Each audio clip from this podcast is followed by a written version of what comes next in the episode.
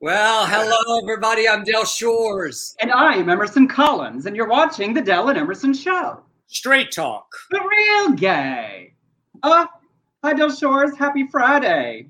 Do we have anybody listening at this early hour? Do we have do. an audience? We do, y'all. We got we're up and climbing above 30 at our normal pace. Thank you all for joining us early on this Friday afternoon, happy hour time on the East Coast.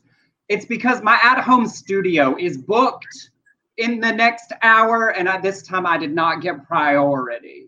See, there are some um, there are some perks to being pathetically single, where no one is your competition in your home. But bless his heart, we've talked about Blake just suffers through us yelling and giggling at each other on this thing twice a week since the dawn of the pandemic. Uh, so I figured this one time I could, you know, defer. I think there's a probably a perpetual eye roll from Blake McIver with this show.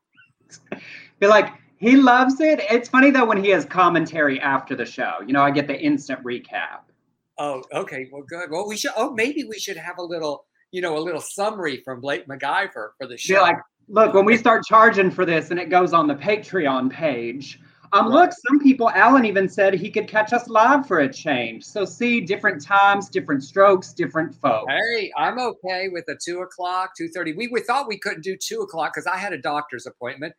Good doctor's appointment. My doctor Emerson told me that my mobility in my new shoulder was just sick, and I just love that my my kind of conservative doctor, Doctor Itamura, said your mobility is just sick. Oh, So your sho- your shoulder doctor is sort of hip. So Yeah. yes, Does- yes. Does he also do hips? I think you.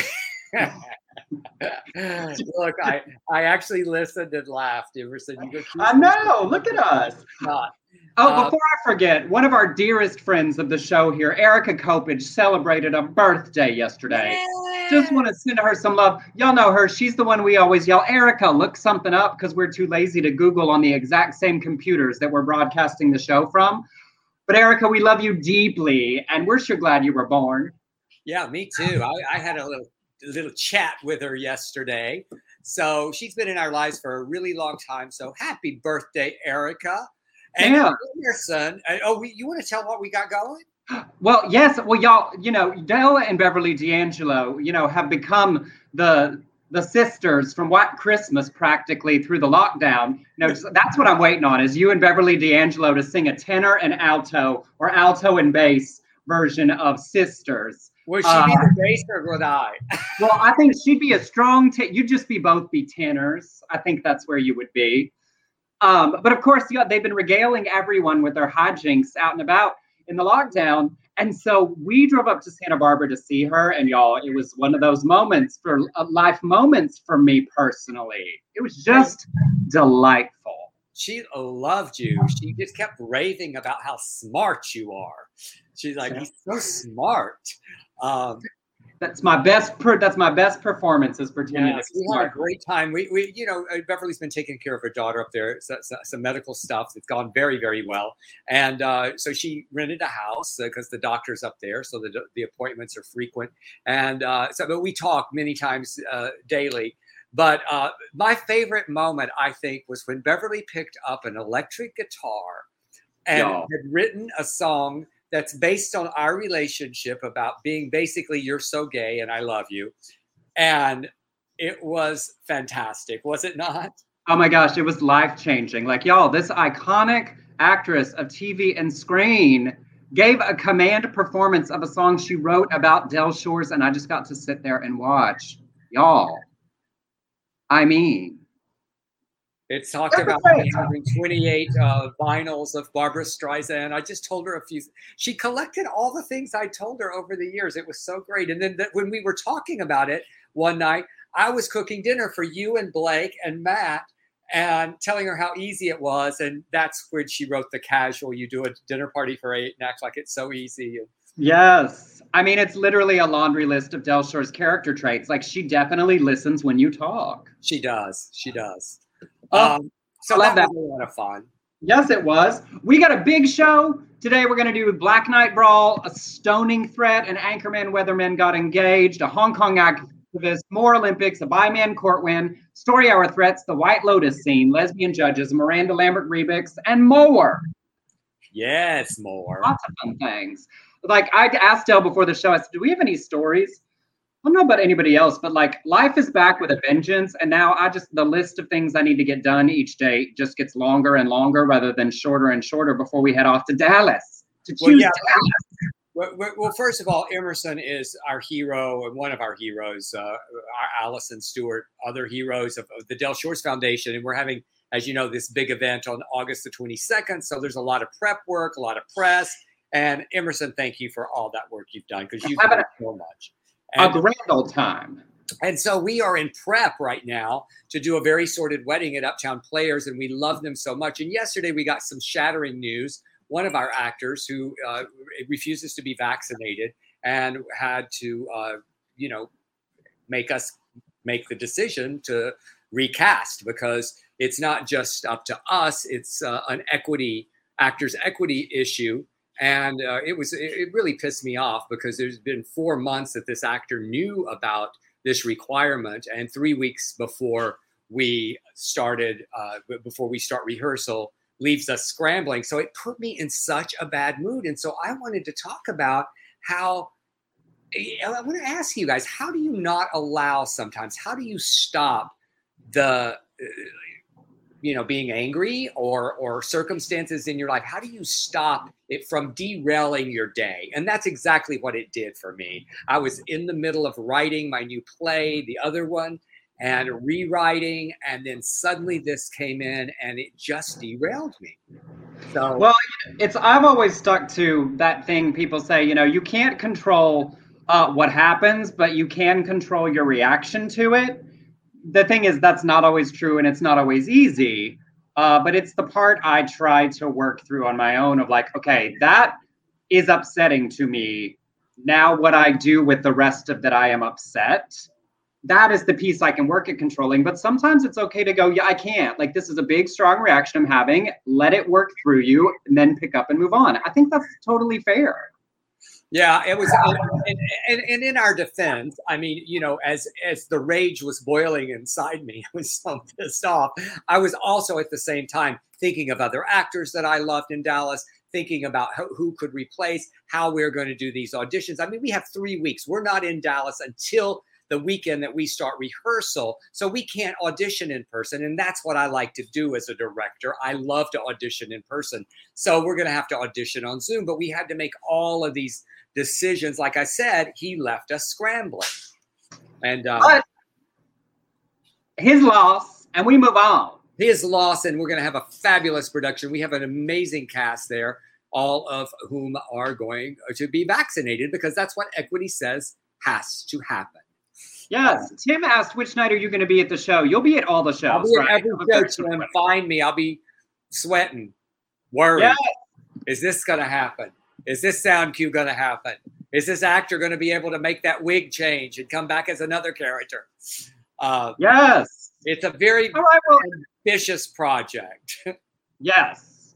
All right, well, on to our LGBTQ news and nonsense stories. I started with a story that I'm not actually familiar with from LGBTQ history. So I wanted to share it with all of you. Maybe you are not as well. Uh, on August 6th, 1961, nearly eight years before Stonewall, the Black Nite Brawl took place in Milwaukee, Milwaukee, Wisconsin, at a bar that catered to the LGBTQ community, the Black Nite. Four sailors went to the bar on a dare and were chased off by a patron, Josie Carter.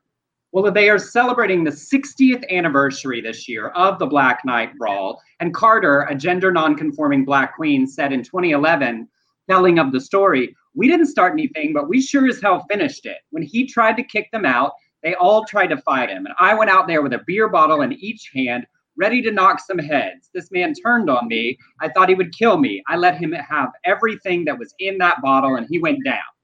Well, the man's friends took him to the hospital and they returned later that night to clean up the bar and teach those sick faggots a lesson.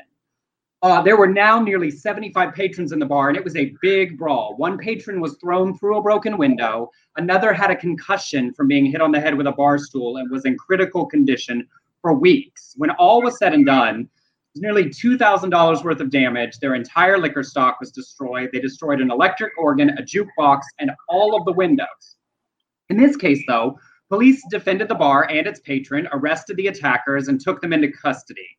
The original four sailors were charged with disorderly conduct, but a judge dropped the charges, citing lack of evidence. So, 60 years later, Carter was an icon of the Milwaukee community there until her death in 2014. And Governor Tony Evers proclaimed yesterday the anniversary as Black Nite Remembrance Day throughout the state. And I always think those stories are important for us to know. You know, it's like the Black Cat here in LA, the cafeteria in San Francisco, the stories of our community fighting back that happened prior to Stonewall because I feel like they're much lesser known and I'd never heard of this one. Yeah, I love that. I love that. That was it. Just made me have an idea. I'll talk to you about it after the show. oh. yeah, it generated a really strong idea. Being um, creative, but do we have anybody from Wisconsin here? You know, does anybody know that story? Because I've heard a lot of the big ones. Um, you know, in my own journey and being aware of our history of our community, but that was a full eight years. That may be the earliest one I've heard of that is like a big fight back uh, at a public place, and it really raised the profile of the community in Wisconsin with the way it was in the news there. Um, and I love that she was an inspiration to them for the entire rest of her life. Yeah, I do too. I love, I love that quote where she said that you, with that that beer bottle, where she said, "We didn't start something, but we sure as hell finished it." And, yes. You know, anyway, it, it was great. That what a great story. I know, um, and and important because like they're you know these things aren't in our history books. It's like it's sort of up to us with each other and within the community to make sure we tell the stories to each other and keep the records, uh, just so we know where we came from and the shoulders that we stand on. And, and, segueing into the other story, where we came from, it's this stuff is still going on. I mean, you know, it's like I I, I often said with Southern Baptist Sissies, I wish it were a period piece. I wish it would become a period piece, but people still write me about the rhetoric that they're hearing in the churches. And here in uh, Klamath Falls. Wait, uh, before you get to that, David did answer and said, I was born and live in Wisconsin and have never heard of never this. Heard of sometimes it. we don't know we our need, close history.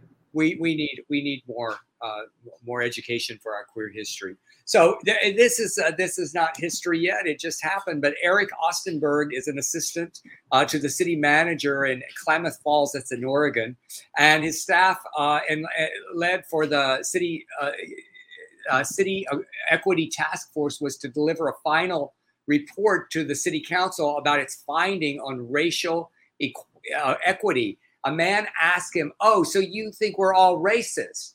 You think uh, you are the second coming of Christ. And Osterberg says the man accused him of spreading HIV and AIDS, saying he was blasphemous for being a black gay man. The man reportedly then said, You are a sinner and you need to be stoned.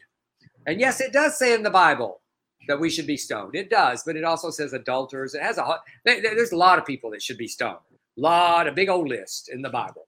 Uh, rebellious children. Uh, so he, so this, but this guy brought a stone to this meeting. He had an actual rock with him. Yes, he was escorted out uh, by the police. Uh, he didn't throw it, but, and then he was released and sent home after being arrested. But he he brandished the stone. No, rather than being arrested, he wasn't arrested. They just sent him home. Oh, rather than being arrested, he I thought he was arrested and then they let him go. No, no, no. You're right. They did not even arrest him. So Osterberg began his report telling them about the incident, saying, I just want to start the meeting off by pointing out to you that just having a simple conversation about racism in our community is gaining that level of violence, the threat of violence. The threat threatened him with a stone. I like you know, we've lived our whole lives with hearing those like stoning Bible verses. So it's almost like this imaginary thing for me, you know. To, but can you imagine looking at someone holding an actual rock talking about stoning? You know, it's like we've never seen a stoning in our, in our, I've never, you know, but the visceral reality of someone taking what feels like a hyperbolic biblical metaphor, even though they really did it, and walking into the space and saying, I brought this rock because you need to be stoned, like with the intent to throw a rock at a person and then not arresting him. That's not just a verbal threat. That's a like threat with intent. Why else you got that rock? Right. I'm pretty sure if he had had a pistol and he brandished the pistol, he would have been arrested. Right. You know, like uh, what's this? I'm just carrying around for my rock collection. You know, that and the terror, the, the, and what he said about it. Right. This is his report is literally just about the current state of racial equity in their city. This isn't like not calling everybody racist, just talking about where are we on dealing with representation and different kinds of engagement. Just the report drove this man crazy enough to show up and say, bring a rock and say, I want to stone you because you're calling everybody racist. Like the extremism of just having the conversation. Yeah. Uh, this is when we need Josie Carter to show up with a beer bottle. I mean, I'm just saying, like, we're prepared. Dwayne, Dwayne said his pet rock, no doubt. Can you imagine? It's a pet rock, like it, like throw, like you brought your rock and your cat and couldn't decide which pet to throw at somebody. Uh, Erica did hear our birthday message. She was in the RV earlier commenting on YouTube while she was stopped at a light. Now she's at Discount Tires. Erica, thank you for keeping us abreast of your situation and location. We will be pausing every five minutes to tell you where Erica is next. That's right. Now, I want to know are you replacing one or all four tires? I, more than once in my life, have only replaced one tire because I was broke, even though they tell you always replace oh. at least two at a time so it stays even. And they try to upsell you to get you to do all four and buy the super premium whatever nonsense. I, I just go, Ugh, and want to run away. And then get the insurance. Be sure oh, to get yes. the insurance. Always, I'm like, I've never told this story in the show. Y'all want to hear one of the stories that makes me that sound the dumbest I have ever sounded? Real yeah. quick off topic. Okay. Now, backstory. I learned to drive at 16 in Houston. Uh, very late in my sophomore year because I was doing a play. And then we moved to Singapore that summer. So I only drove for like eight weeks before we moved overseas. And then when I got to college, I had a car, drove it around. My grandfather lived in Waco, and so he would take care of the car stuff for me. And y'all, I got a flat tire my sophomore year in front of this house that I lived in with seven frat boys. And I was like, oh, there's a spare in the back. I know how to change the spare. So I put the spare on the car and was like, well, I don't need the old tire and threw it into the yard and drove off to meet my grandfather at the tire place to get it replaced. And when I got there, he said, Where's the wheel? And I said, What do you mean? He was like, The wheel part, the silver in the middle. They only replaced the rubber on the outside. And I, y'all, I all but like explosive diarrhea all over myself imagining it was literally I just tossed it six feet into our front yard that was three houses down from Taco Cabana and Wendy's and Fazoli's. And I said, Oh, I left it at the house. And I have never driven so fast in my life hyperventilating, think, what am I going to tell him if that wheel is gone? And found it in the yard, threw it into the trunk, and drove back over there. And y'all, I did not tell him that to the day he died. Well, two things that I observe about this. Yes. First of all, yes, it was very stupid, or I would say ignorant is more appropriate. No, but, stupid. It was kind of trashy that you threw that. That there's just like a level of white trash throwing a. Oh yeah, I was like, I don't have time to deal with this right now. I got to get this tire replaced so I can get back to the show choir rehearsal. I've got a busy day, y'all. Uh, the full wheel just didn't occur to me that only the rubber part is whatever what you see on the tires. So you're well, welcome. The, you know, as much as I resisted, my poor daddy, William David Shores, Dub, as his friends called him, he taught me way more than I wanted to know about cars. So I knew better than to do something like that. Well, I did not. So, but I learned my lesson and got that tire replaced, and nobody was the wiser until this very day when I just shared it with all of you. You're welcome. All right, I'll get us back on track real quick. Just a really sweet, cute story out of Houston, Texas. Steven Romo is a news anchor, and he just came out on Instagram to announce he is engaged to weatherman Stephen Morgan. First of all, their names are both Steven. It's one of they're spelled different, which has to be difficult. And they are an anchorman and a newsman and engaged. He wrote on Instagram, I grew up with secrets, but what my family didn't know essentially was that I had a secret to carry all on my own. I was gay and trying with all my heart not to be. It took me years to see, despite what people at church might have said, being gay saved me, made me strong, strong enough to eventually stand next to the best human I've ever met and ask him to marry me. And then on Morgan, on his, he posted the same photo and also talked about the impact of the church, saying, I often think about one specific prayer I said as a 10 year old, asking God to keep a secret between the two of us. Obviously, God knows everything, so it wasn't like I could hide it from him, but I could hide it from most of my friends, from my family. How relieving, though, that the truth eventually comes out. Growing up, I learned God is love and makes no mistakes. God knew a 10 year old could never keep a secret. Funny, because I don't want to keep this a secret any longer. And they are now moving to New York, where one of them got a new job and so often a new adventure. Well, they're both very articulate and beautifully said, and they're beautiful. That's what, well, what like, a beautiful couple. Being from Houston myself, I thought about, you know, I that story he said of being a 10-year-old and asking God, y'all, I remember being seven years old and staring at the light in my grandparents' bedroom saying, just prove to me some way that this is real and you're real and we'll get through this together. I think so many of us have that. It's what Sissies was about, and that journey and having both of them share the shame and stigma that made it take them so long, but that the love and engagement they have for each other mm. is uh, where they have got past it to share it with the world. I always what happened. What happened over there? Uh, well, Rebecca, my daughter Rebecca, is here. Uh, she comes and visits me often, and many times she brings her laundry. So she is doing laundry while I'm doing the show, and I love her here. So, Yay! Hi, Becca. Emerson says hi. Everybody else says hi.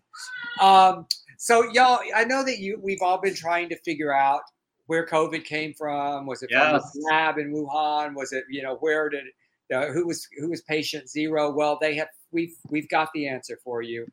The gays are responsible for COVID. Uh, I knew it. That is, uh, yes, we're being blamed for it this time by Christian authors William Koenig and Jane Markell, uh, which obviously you look at both of them and you can tell that they have absolutely no gay friends based on their wardrobe and their hair. Uh, so they've uh, Koenig has written several books on the end times. Uh-huh. Oh, that's a sign of end times. Mm-hmm. Uh, he was on Jan Markell's. Um, I love the title of her show, Understanding the Times. Uh-huh. Uh, that's her radio show.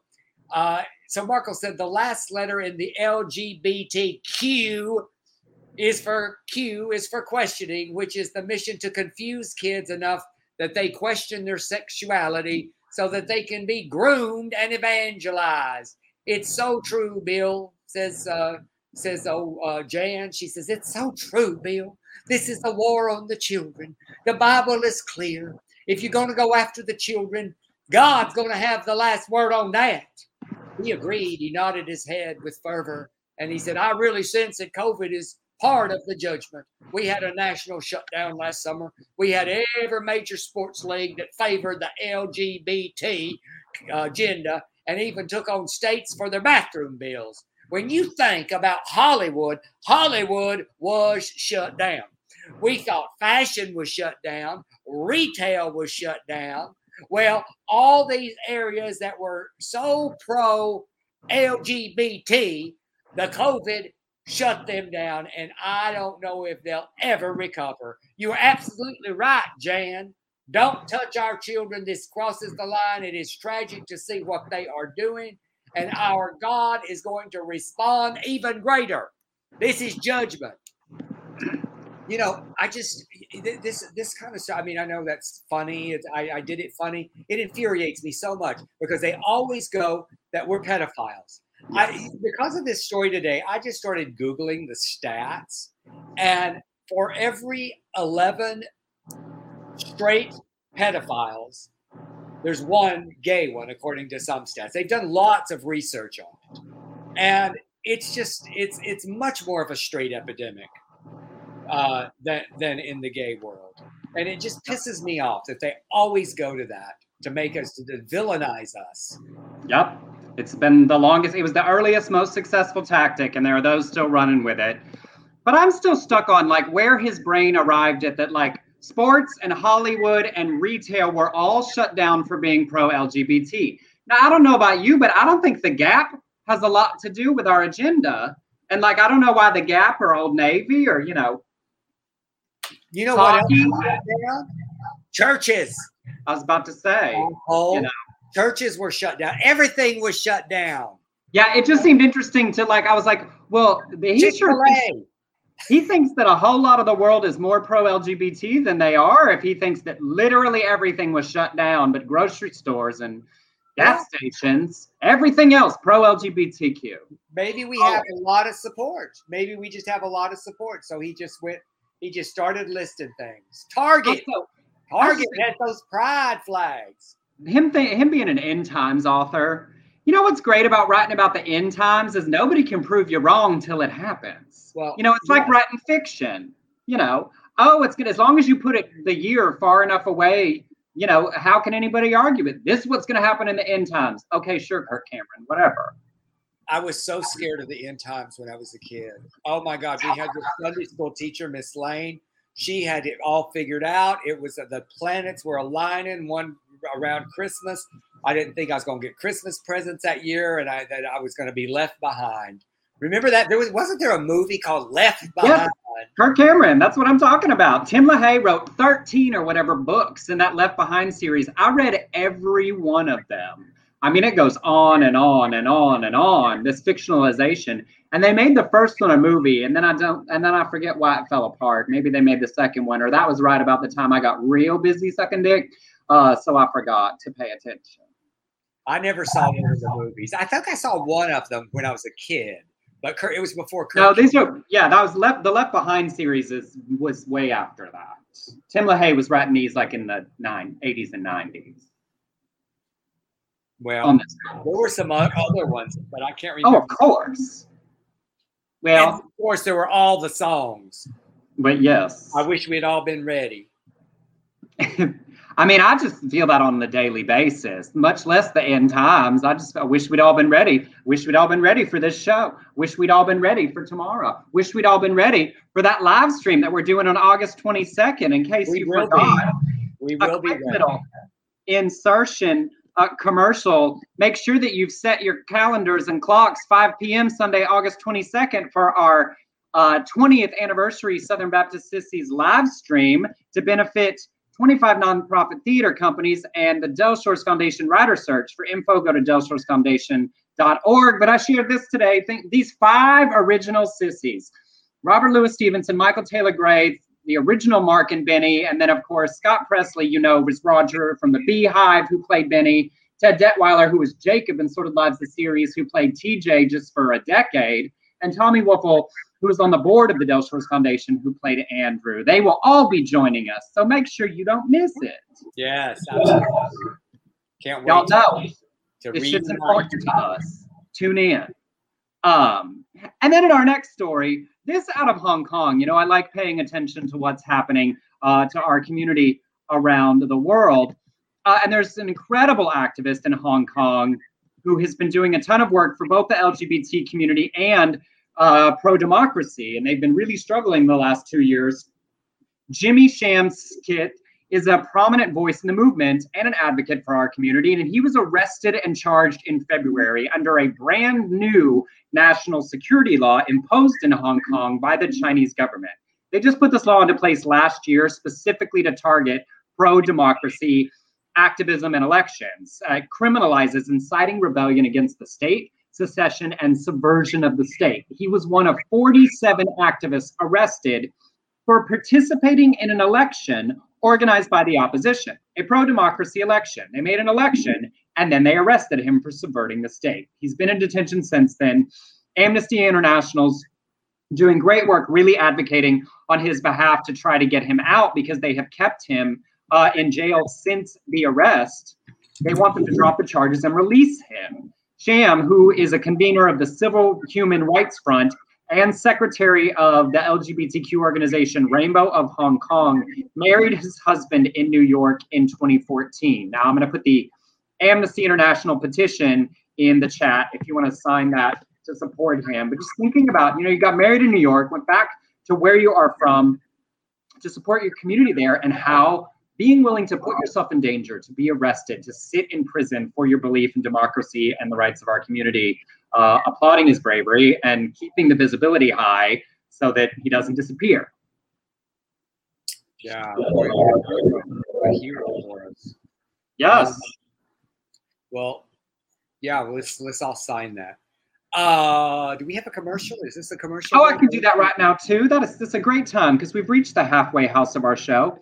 If y'all enjoy what we do here, uh, bringing you the news and the nonsense, we work hard to keep it both informative and entertaining. You can send us a tip on Venmo to at Emerson Collins or on PayPal to Beard Collins Shores Productions at gmail.com. I share those tips with Del Shores. I promise I do. Uh, and we appreciate those of you who can contribute a dollar or 20 or a thousand or you know, if you just want to write us a check for a million dollars, we'll put it to good use. I promise. Yes. Uh, we work hard and we keep the show free, unlike so many others who, you know, do it on Patreon or subscribers, and we just share our nonsense with all of you. And if you can't uh, tip, that is fine. Sharing the broadcast, writing reviews, giving us five stars on iTunes, are all non-financial ways to support us. Just your support means much.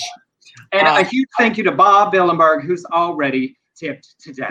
But we always thank you. So you you're you're so consistent. Thank you so much. I know you already gave to the Southern Baptist Sissies, I believe, if I'm not mistaken. I thought I saw maybe I get mixed up. I don't know, but I see your name a lot. So we appreciate your support. All right, y'all watching the Olympics still? I watched a little last night. Uh oh, I you know, Rebecca's got me into Game of Thrones, so it, you know, I it's hard for me to flip over to the Olympics, but I always try to get the highlights afterwards.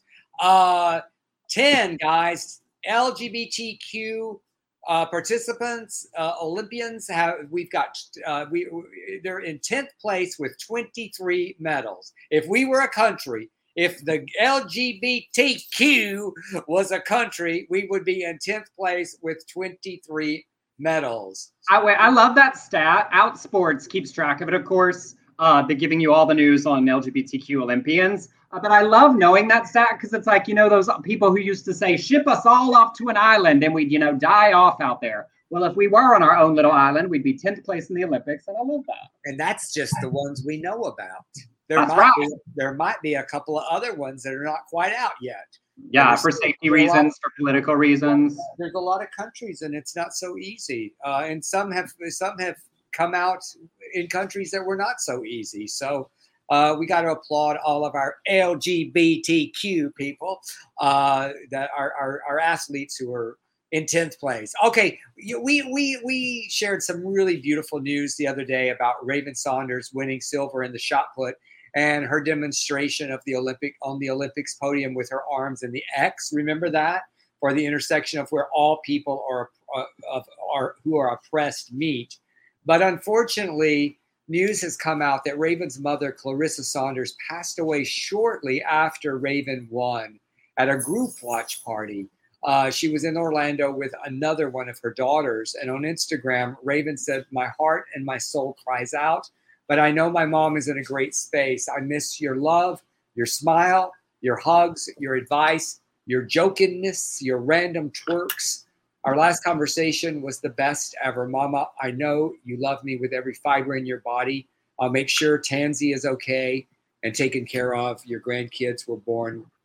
Uh, who, when when born, will know how wonderful and a beautiful of a, a woman that you were. So, boy, I, I mean, there's there's such sadness there, but in reading the story, I thought I'm so glad she got to see that.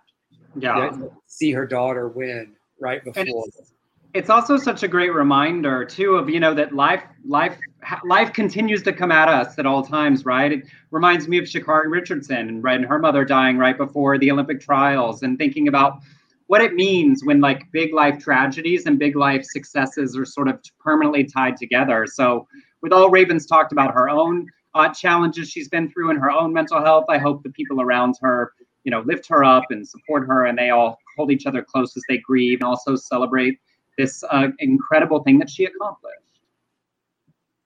Yes. But, well, in fun Olympic news, y'all know all the things that I love. Uh, the men's platform diving uh, returns tonight, tomorrow morning. I think it's tomorrow morning there.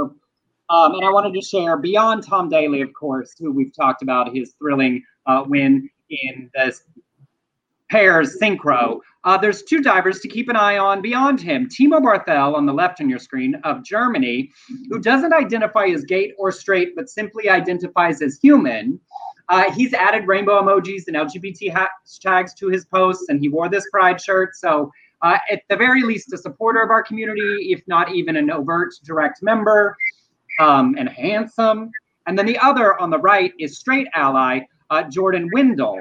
And his story is amazing. His adoptive father, Jerry, is gay. He was adopted at 18 months, and he's a huge LGBTQ rights advocate and ally. They wrote a children's book together called An Orphan No More. He's contributed to It Gets Better, and he's been mentored by Greg Louganis to the point where he was nicknamed the Little Louganis. So, like, definitively strong representation of an ally of our community. So, of course, we'll be chatting about the results of that next week. And then one other uh, celebration from our community out of the Philippines uh, got silver in the featherweight boxing. Nesthy Petecio uh, won a boxing medal, the first medal for her country in boxing since 1996. And on the podium, she congratulated her opponent and said, I'm very honored to represent the Philippines. I cried earlier because I wanted to dedicate the gold to Coach Nolito Velasco. We came up short, but I did my best in the ring. And she also said, I'm proud to be a part of the LGBTQ community. This fight is also for the LGBTQ community. Y'all, visibility matters, being seen matters. These athletes at the pinnacle of their lives and careers choosing to stand up and say uh, they want to be seen as one of us is just so amazing and impressive yeah. and applauding all of it on top of the incredible work they had to do to get there. Yes. Um, I hope we go into eighth place. If we were a country, we go into. I want to go to eighth. I know um, it's crazy. It's up. All be over. We could on Sunday. All be over. So by Tuesday, we'll know where we landed. Yes, we sure will. You know, uh, I, I don't know if y'all remember this story, but a while back we shared this story of Javier uh, Vilalta. He's a bisexual man in Spain, and he was sued by his ex-wife for emotional damages, even though they've been divorced for over a decade. She accused him of hiding his homosexuality and won a settlement of 10,000 euros for each year they were married. Now, that adds up. Uh, that ruling was just overturned. The court decided that the original judge was out of line by forcing Vilalta to testify about his sexuality. It was discriminatory and an invasion of his privacy. And he was pleased. He was so pleased with the results, of course. And he said, exposing this process and my public judgment should serve to spur a critical look by the public at large. What are the rights to intimacy, privacy, or equality laws for? It is something that political representa- representatives must consider that they must receive the message, assume that this continues to happen, and that it is in their hands to proceed so that no one is forced to face a lawsuit for their sexuality. It's a bullshit lawsuit. Really a bullshit lawsuit.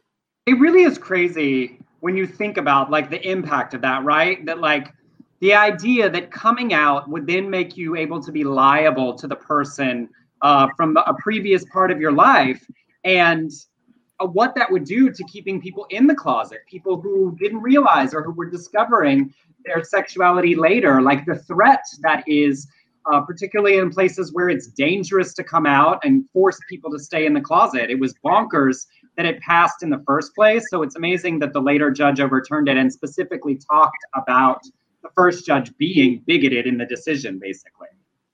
Yeah. And her just being an asshole for suing him in the first place. Like they've been sort of friendly 10 years after they got divorced, and she said, Oh, I can get money out of you. Uh, pursuing you for quote for like lying to me about your sexuality. Y'all, it's trash right here. oh, I can't hear it. Is are they? It's so loud. I'm just like they rolling up the hill on you. Oh, they're just they're dumping the trash. Well, I gotta hide. I don't want to get taken out with. I don't want to get confused. I'm a bit of a trash bag myself at times. Um, up next, I would forget. I had not found a photo and I had to go find it. Okay, are you watching The White Lotus? Yes, I on am. HBO. Is anybody else watching it? We are. Uh, yes, me and my girls. Spoiler alert, because we're about to discuss the most recent episode. So if you are not caught up or plan to watch it later, it's uh, it's uh, Mike. What's his name? Is it Mike White? Yeah, Mike White. Mike White's new series. It's basically about rich white people ennui set at a resort in Hawaii. It's, you know, rich people, rich white people struggling. Uh, well, Sundays and it, but it stars Connie Britton, Jennifer Coolidge, who's doing just exquisite work, of Yes. course, and Murray Bartlett, who's out, was one of the stars of Looking. And I just recently, in my Sex in the City rewatch, realized that he was the like fancy shoe hookup for Carrie in that episode where they met at the gay bar where Andy Cohen is an extra. That's Yeah. Bartlett is the main guest star of that episode. And I remember him so well from looking, and he's fantastic in White Lotus. He Well, yeah. such a flawed character. I mean, everybody like, but it is, it's just rich white people struggling. I'm like, I'm enjoying it, but not quite as much as everybody else, it seems. I'm like, okay, why do I care? Uh, but on Sunday night, uh, Murray Bartlett's character uh, propositioned one of his underlings, played by Lucas Gage. And y'all, they ended up in a scene where there's about to be brief re- or nudity on camera. You've been warned. Where this moment happened, a quick flash. Okay, they did drugs. He propositioned him. They got to it, and then they were walked in upon with Murray Bartlett in between Lucas Gage's butt cheeks, basically. Now they talked about it in an interview to the AV Club and Logo, and Murray said it felt right in terms of the shock value, and it felt great in terms of let's show something that is a natural part of sex for a lot of queer people. It serves the scene in such a great way. I didn't have a lot of questions, and I feel like the director didn't really need to explain a lot of stuff. We just played. Honestly, we didn't have a lot of conversations outside of just working on the scenes at the time. Lucas Gage said, I can't wait for my ass to get retweeted all over the internet. I mean, how often do we see that on TV? I think it's much more interesting and more jarring to walk in on. I do. I, I was stunned, and I thought, wow, not since Queer as Folk did we have a good ass eating scene. Well, looking definitely did. Jonathan Groff's legs were definitely up in the air. Yeah, they did. That's true. They did. Um, but, they, but you know what? As I, I, I mean, I, that was that. Talk about uh, the ending of the episode. That was the that was the the tail end Yep, of the that was- episode. That literally the tail end. yeah. But it, it was funny though, because people kept calling it a rim job. And of course, on our sofa, I was like, no, he might be on his way to the analingus. But right now, he's just at the upper crack portion of the adventure. And let's be honest, if you're really going to get in there and do what you want to do, he's going to have to bend over that desk. That's real hard to get up while you're standing straight up. You need access. But Uh, uh, this is Lucas Lucas Gage actually has another level of notoriety. I think we did the, sh- the, the it on this show. He's the one who was heard the director when he was auditioning and and videotaped the Zoom where the director said, "I can't believe you know this British director was going. I can't believe how these actors live in these little hovels of existence and Uh-huh. and he, he it went crazy viral for him and he got all this support from like huge huge people Well, I yeah, clearly he was not really struggling as an actor anyway, and I assume it was not this job he was doing that audition for. no it was not Wouldn't it be great if that's why he got this though? Was because he shared that awkward Zoom interview, and now get the ass eat on HBO.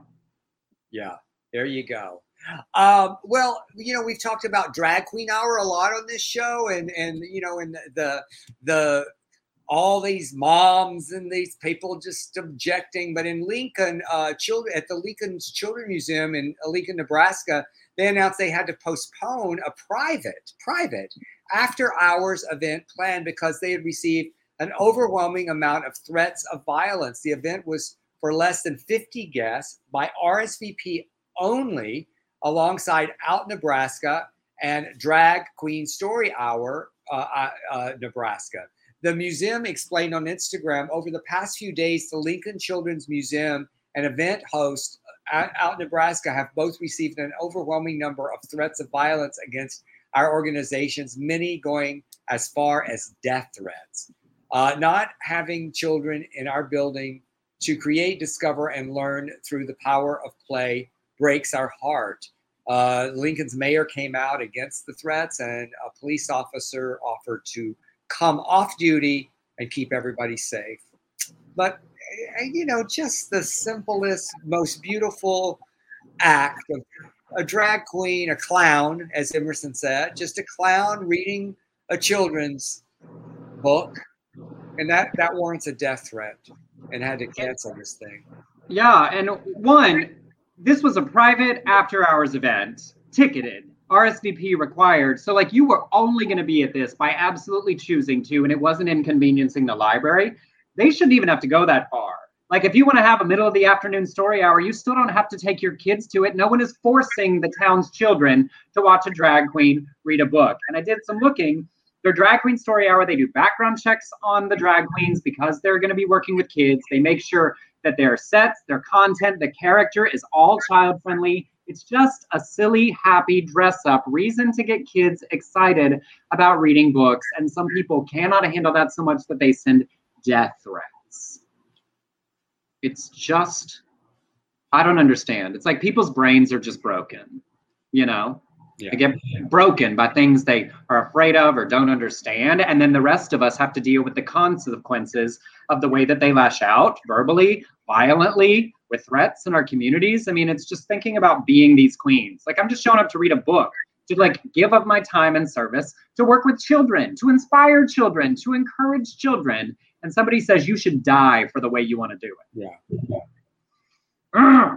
And it's, uh, but, you know, it's like uh, Emerson. It's uh, you know just a little bit more about this. These the, the, yes, crazy people are the ones who makes the death the death threats, but it's people like that that legitimize themselves like these million dollar. I mean, I always say the million dollar moms. It's not million dollar, but the, the million moms. It's only you know a hundred thousand.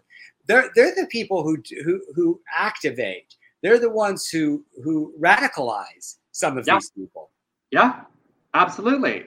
Tucker Carlson over there in Hungary pretended like this authoritarian despot who clearly hates our community is just some regular like you know there's so many ways and so many people who contribute uh, and pander to these people's fear. And then the result is those people violently lashing out at things they don't understand and are therefore afraid of. Uh, but in good news they got a ton of support. They did a fundraiser in support of it and raised some good money. So it also rallies advocates and allies to speak up to stand loudly to stand behind and defend people uh, which is also uh, a great silver lining of sorts to still uh, a horrible launch to the situation. All right, rolling on. Uh, lesbian judges. You know, Joe Biden in his campaigning said he really wanted to make sure that our elected officials, his his government, our judiciary represented what America actually looks like. And on his journey to accomplishing that, he has nominated two uh, lesbian judges in his latest rounds of judicial nominations. It's uh, the first is Beth Robinson. She's an associate judge on the Vermont Supreme Court for the last 10 years. She's nominated for a seat on the Second Circuit Court of Appeals. If confirmed, she'd be the first openly LGBTQ woman on a U.S. appeals court. She was also an attorney in the Baker versus State case 22 years ago in 99, which led to Vermont being the first state to have civil unions. The second is Charlotte Sweeney, whose appointment to the U.S. District Court for Colorado would make her the first openly LGBTQ judge in Colorado and first in a federal district court west of the Mississippi. I love a specific first, like Western United States only. Her current practice uh, represents individuals in employment law, discrimination, sexual harassment, whistleblowers, and she's treasurer on the board of directors for the Matthew Shepard Foundation. So, two incredibly accomplished out members of our community who would be incredible additions to the judiciary, and Biden sticking to what he said, ensuring that we are represented.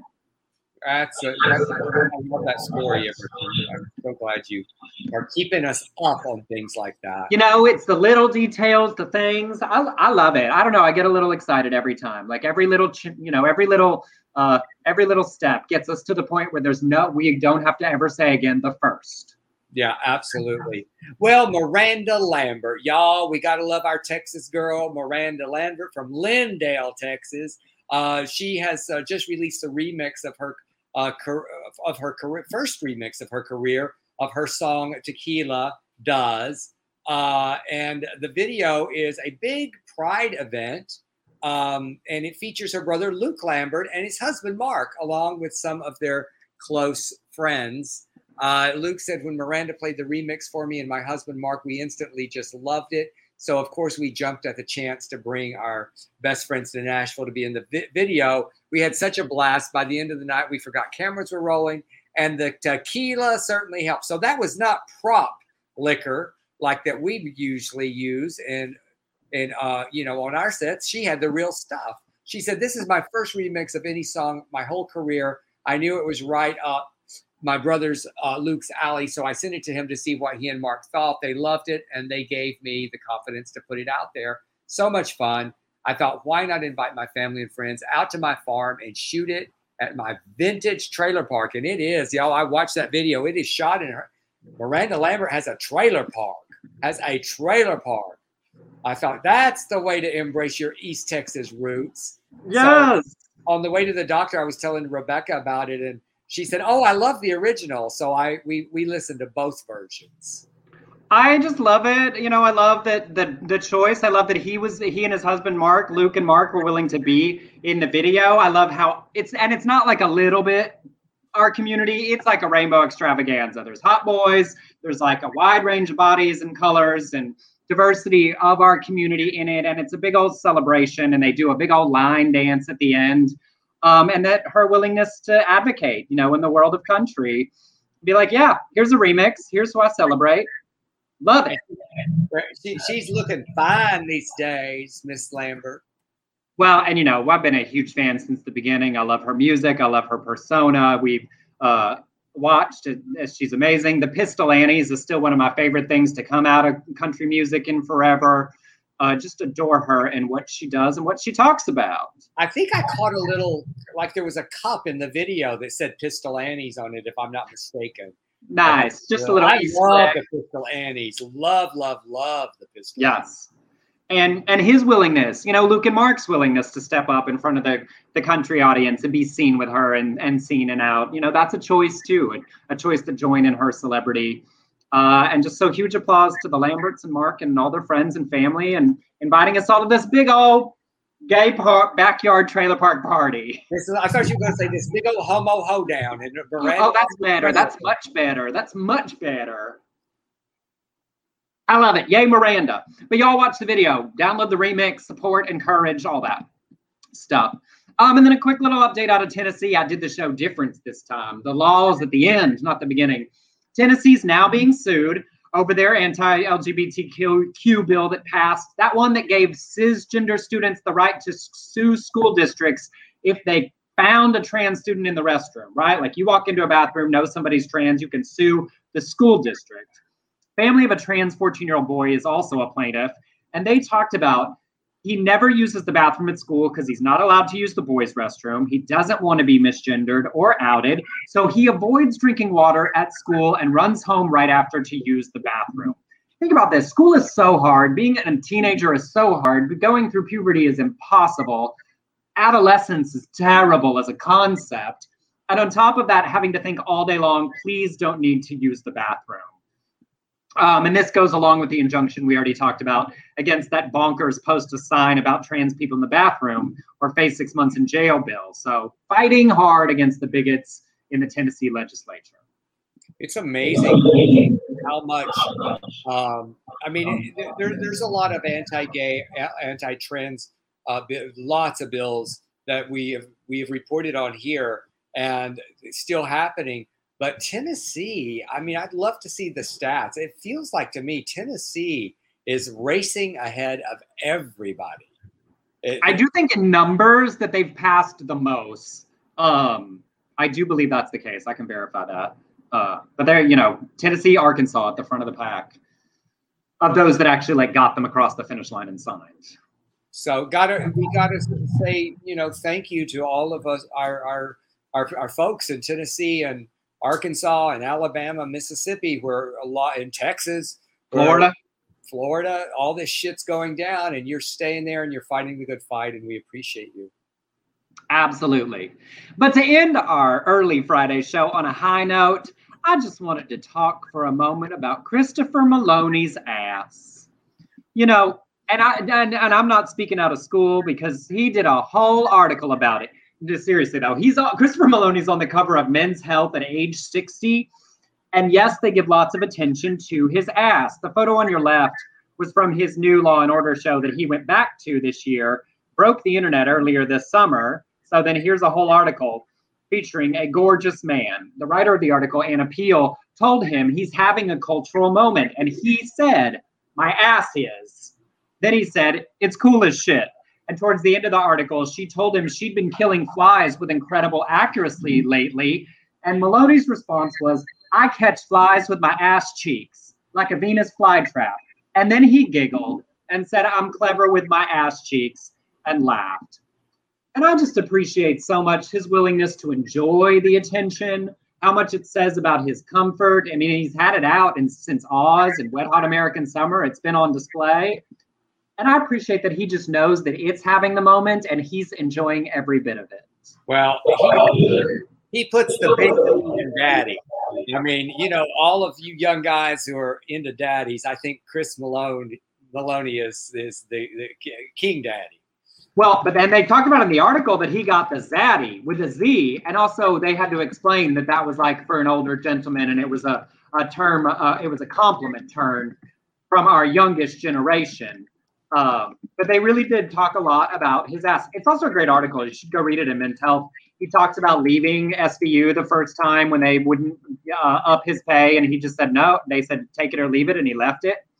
Then they came back to him with a new show. He talked about having anxiety attacks uh, when he got his first show, uh, and everything was sort of happening in his career. Talks about mental health. Just an amazing man on the journey he's been on through our industry. So enjoy his ass, enjoy his words. He doesn't mind you looking at it, and I appreciate that we have that consent.